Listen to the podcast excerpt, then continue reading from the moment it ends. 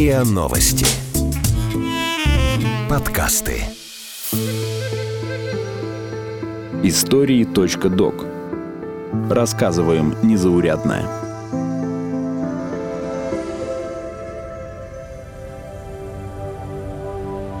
Утопающий в песке. Правда о заполярном поселке, который обступила пустыня.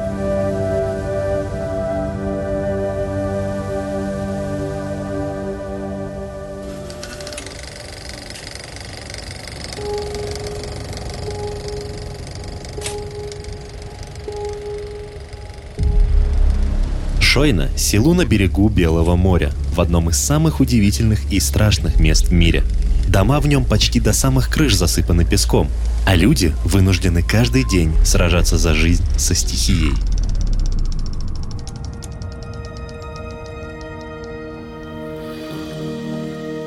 Так описывают российский поселок авторы фильма «Между небом и песком», самого популярного в интернете фильма о Шойне – в комментариях тысячи людей сокрушаются. Как же так?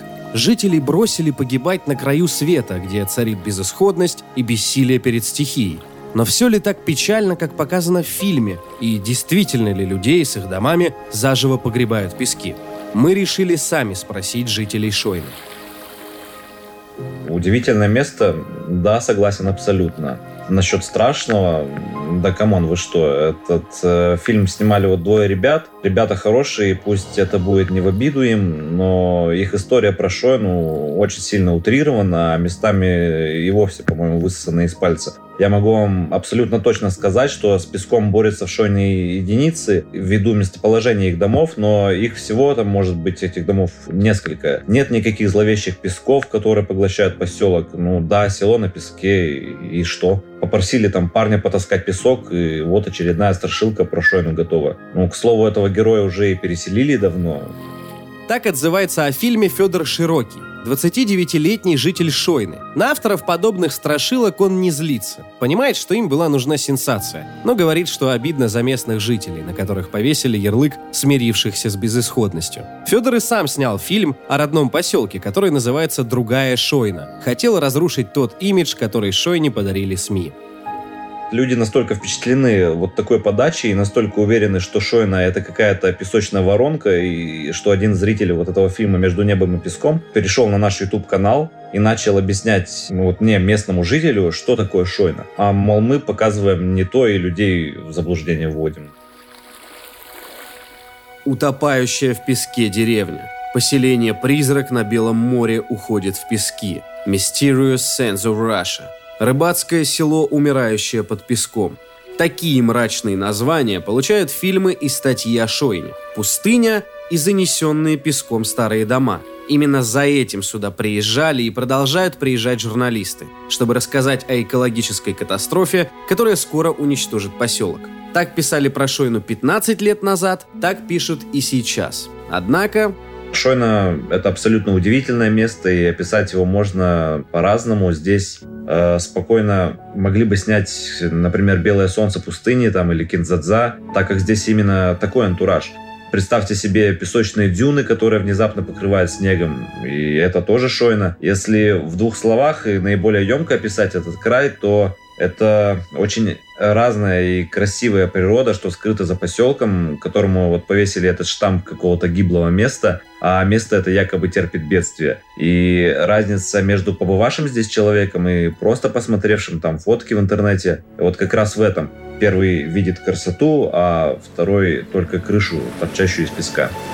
Шойна, севернее Архангельска, почти на 400 километров. Относится к Ненецкому автономному округу и расположена на краю полуострова Канин, который омывают сразу два моря. С запада Белое, с востока Баренцево. Вокруг сотни километров зеленой тундры. Находится поселок за полярным кругом. Это значит, что здесь бывает полярный день, когда солнце за ночь не садится за горизонт. И полярная ночь, когда солнце наоборот так и не появляется из-за горизонта.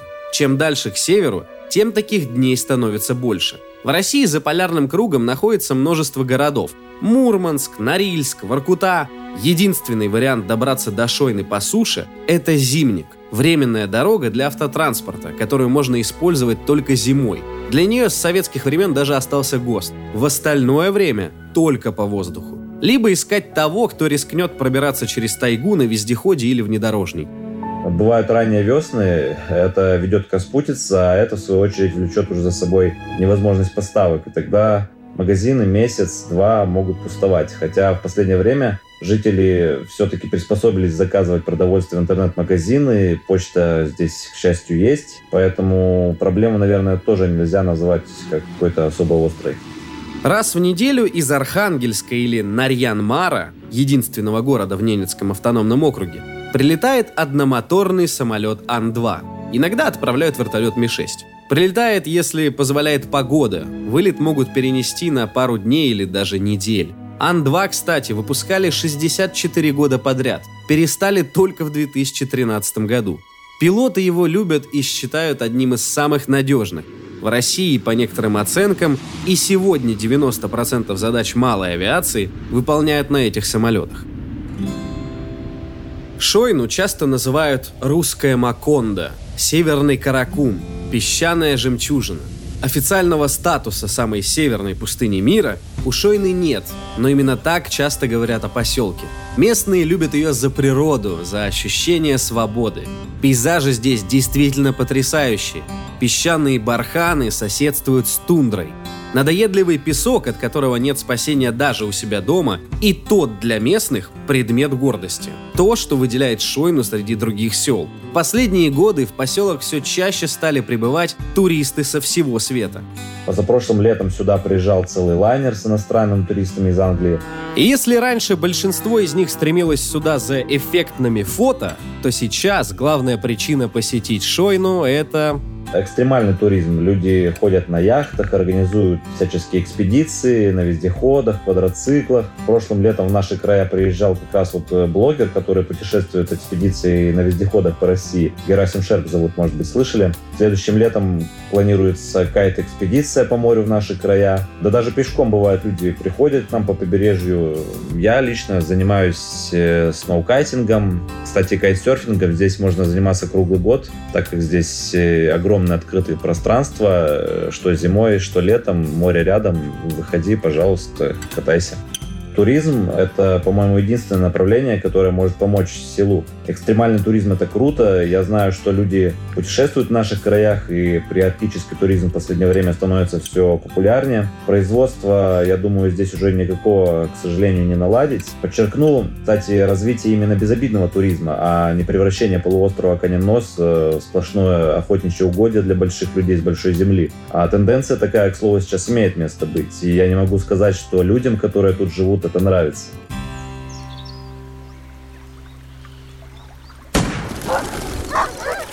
Охота и рыбалка. Для местных и основной промысел, и главный вид отдыха. Рыбу здесь ловят даже женщины и дети. Не на продажу, а для себя. Лов сетями запрещен, особо не разгуляешься. Есть и другие ограничения. Например, в сутки разрешено ловить до 5 килограмм окуня, плотвы и налима, до 15 килограмм горбуши и лишь одну семгу. И то, если у вас есть на это специальная путевка на ловлю. Нельзя сказать, например, что здесь какие-то залежи рыбы, и тот самый мужичонка-рыбак там поймает одну рыбку в неделю себе на уху, грубо говоря, да? А для рыбинспекции все равны, и она прессует его так же, как э, какого-нибудь браконьера там с бочкой икры. Охотятся на уток, гусей, казарок, селезней. Готовят запасы на зиму. Замораживают и делают тушенку. Стреляли прямо из окна своего дома на краю поселка. Вспоминает о былых временах Валентин Шарыпов. Полярная куропатка. Весной прилетает на свою родину гуси, лебеди, утки и прочие кулики и птички. В тундре можно встретить оленей, лосей, лисиц, песцов, а также встречаются и росомахи, и волки с бурыми медведями. Отсюда все местные жители заязвые рыбаки и охотники. Валентин родился и вырос в Шойне. Прожил в поселке 40 лет. Работал инженером на аэрологической станции. В 1996 году переехал в Нижний Новгород. Его мама Фаина Николаевна попала в поселок в 1948 году. Завербовали обрабатывать рыбу. Как рыбопромышленная база, Шойна развивалась еще с 30-х годов прошлого века. Здесь построили консервный завод мощностью в 2,5 миллиона банок в год. Столовую, клуб, баню, общежитие для рабочих. В разное время здесь проживало от 800 до полутора тысяч человек. Сейчас лишь около 300. Валентин рассказывает, что рыбы тогда было немерено. Треска, пикша, морская камбала, зубатка. Добывали даже, как бы это варварски не звучало, акул и белух. В аэропорту стоит здание, так называемый холодильник. Это огромный деревянный сарай, в который зимой с пресноводной речки, что в трех километрах от поселка, на тракторах навозился полутораметровый лед. Ровно укладывался в этом холодильнике, и вот на нем хранилась замороженная рыба. Помнится, мы, пацаны, любили изучать эти огромные глыбы льда, пока их выгружали с трактора. В них всегда можно было увидеть умерших мелких рыбешек и всяких болотных рачков. Поселок до 60-х годов, можно сказать, кипел бурной жизнью. Поселок строился, были построены детский сад, детские ясли, больница, общественная баня с отдельными залами. В 1953 году приливом смыло консервный завод. Местные мальчишки еще долго откапывали банки с треской и олениной – Окончательно развитие Шойны прекратилось к концу 50-х годов, когда в тех краях запретили морской промысел тресковых рыб. С 60-х поселок стал считаться неперспективным. Огромным штормовым приливом затопило и разрушило рыбный завод вместе с причалом. Снесло склад рыбкопа с мебелью. Это даже помню я. Диваны плавали по реке. Также снесло шестой барак где проживали мы. Два двухэтажных дома рассыпало по бревнышкам. Начиная с этого времени Шойнов пошла в уныние. Рыбу стали ловить только небольшими бригадами. Летом щельт Беломорскую ставили сеткой дрифтера стенкой в районе Лудоватых в море. Тонны добычи стали превращаться в центнеры. В конце 60-х годов рыбные запасы в Белом море заметно сократились, и был наложен государственный запрет на вылов вдоль побережья Белого моря на 50 лет. Валентин считает, что песком поселок начало заносить из-за того, что первые поселенцы привезли с собой скот, и лошади вытоптали и так редкую для тех мест траву, а техникой человек добил всю остальную растительность. Из моей памяти много раз мне доводилось беседовать с Конюковым Михаилом, который доставлял почту в поселок на этих рыбных караванах. В поселке тогда не было песка. Около домов рос кустарник, и с южной стороны были озера и болотистая местность. Теперь это место в Шоне зовется Герфановской долиной. Так вот, Михаил говорил, что уток стрелял прямо из окна своего домика, который стоял на краю поселка. У Валентина есть снимок 43 -го года, сделанный с немецкого самолета-разведчика. Уже тогда было видно, что поселок поглощает пустыня. По другой версии, Шойну занесло песком из-за бесконтрольного лова трески траллами. Это вид добычи рыбы, когда судно тянет за собой по дну огромную сеть. Они уничтожили всю прибрежную флору, и корни водорослей больше не сдерживали песок. И сегодня по осени самые близкие к побережью строения откапывают бульдозером. Местные говорят, песок повсюду. Придя домой, вытряхиваешь его из ботинок, смахиваешь с простыней, но никто этого уже не замечает. Относятся как к данности. Сегодня в Шойне постоянно живет около 300 человек. Всего в поселке 46 жилых домов, еще примерно 20, включая хозяйственные постройки, поглотила пустыня. К трудностям относятся буднично. Ко всему уже привыкли, рассказывает глава поселения Валентина Малыгина. Системы канализации в поселке нет. Кто-то бурит у себя на участке скважину, кто-то по старинке ходит за водой к колодцу. Все дома обеспечены электричеством, но отопления нет, поэтому местные запасают дрова и уголь на зиму, чтобы топить печи. Здесь у нас нет системы канализации, нет отопления, поэтому нам каждый день приходится носить воду, нам каждый день э, приходится топить печи, котлы, обеспечивать себя твердым топливом. Принести воды с колодца там или подобные домашние дела являются э, какими-то особо тяжелыми мероприятиями. Хотя, может, кто-то так и скажет, но, скорее всего, все привыкли к этому давно. Гораздо тяжелее, на мой взгляд, когда, например, э, зимой на улице какая-то затяжная лютая метель, и ты вынужден сидеть дома. Вот это, конечно, угнетает в моральном плане. Вообще, плохая погода — это как раз то, что мешает здесь больше всего, так как поселок является прибрежным, и поэтому, увы, от нестабильных погодных условий никуда не денешься здесь. Есть сельская баня. В Шойне своя пекарня, так что хлеб всегда свежий. Даже есть свой собственный МФЦ. Чтобы не тащить грязь в квартиру, перед входом обычно ставят таз с водой. Ополосни подошву и проходи. Может показаться, что самая популярная обувь в поселке – резиновые сапоги. Но директор Дома культуры Елена Коткина говорит, что местные девушки даже в туфлях на каблуках ходят. Раньше на дискотеке я постоянно в таких бегала. Конечно, песок попадает, но придешь к ДК, на крылечке вытряхнешь и танцевать. Проблема другая. Каблуки очень быстро обдираются. Заказать новую пару обуви можно только по почте. Потом еще неизвестно, сколько ждать доставку. С мебелью и техникой тоже непросто. Мелочи покупают в интернете. Дошло до того, что мы даже молоко пастеризованное заказывали. В наших магазинах ведь цены очень высокие. Крепкий алкоголь не продается, нет лицензии. Местные сами возят с материка. Да, бывает, что пиво в магазинах заканчивается. Наверное, для любителей выпить это грустно. Приходится ждать корабль. Косметика, да, здесь этого не хватает. А еще сложновато без салонов красоты. Есть, конечно, девочки, которые стригут. Они жили в городе, выучились, потом вернулись на малую родину. Да и в трех километрах отсюда воинская часть. С офицерами приезжают жены. А, они на большой земле были мастерами маникюра, парикмахерами, колористами. К ним наши женщины тоже ходят.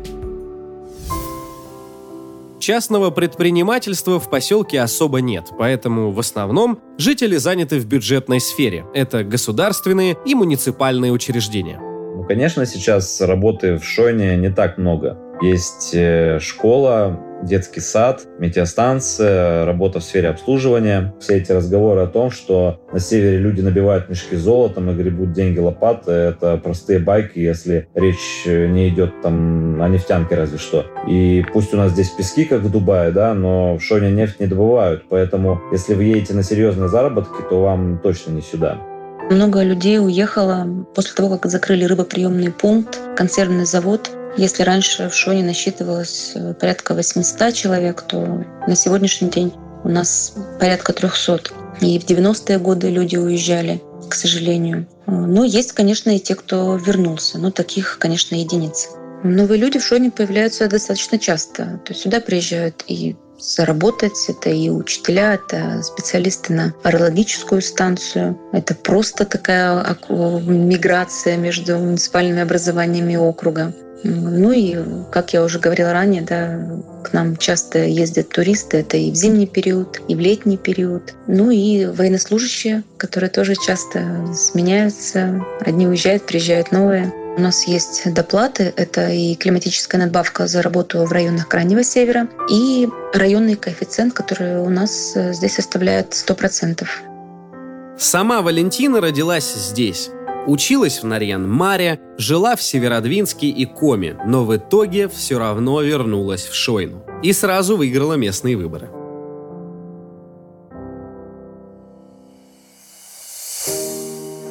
Как бы странно это ни звучало, но люди прилипают к этому месту. Шойна затягивает, может быть, потому что это своего рода зона комфорта. Вот, например, моя бабушка мне рассказывала историю, как она приехала сюда в 17 лет и начинала работать. Вот председателей предлагает заключить контракт на три года, а бабушка у меня сидит и говорит, что какие там три года, я тут э, год тогда бог доработаю, да уеду отсюда наконец-то. Вот, и сейчас ей 91, ну и живет здесь она уже 74 год получается. Вот не хочется проецировать, конечно, пока такую историю на себя, но то, что Шойна затягивает, это факт. В отличие от 90-х, когда люди отсюда бежали, сейчас, получив образование в городах, многие возвращаются. Не так давно в поселке поставили современную детскую площадку. Сейчас в Шойне стало больше травы. На барханах растут сорняки, похожие на колосья. Впрочем, вокруг таких кустов наметает еще больше песка. Самая северная пустыня отпускать поселок не хочет. Друзья, я вам скажу, что те, кто здесь жил, живет или просто бывал, вам бы порассказали массу самых разных историй, и печальных, и веселых, но вы лучше приезжайте сами к нам, и, несомненно, у вас появится своя собственная история про Шойну.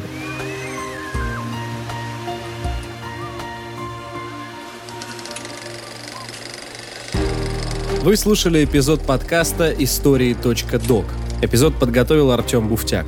Голоса эпизода – Анастасия Болгурина, Игорь Кривицкий, Артем Буфтяк. Звукорежиссер Андрей Темнов. Слушайте эпизоды подкаста на сайте ria.ru, в приложениях Apple Podcasts, CastBox и SoundStream. А еще мы есть на Яндекс Музыке. Комментируйте и делитесь с друзьями.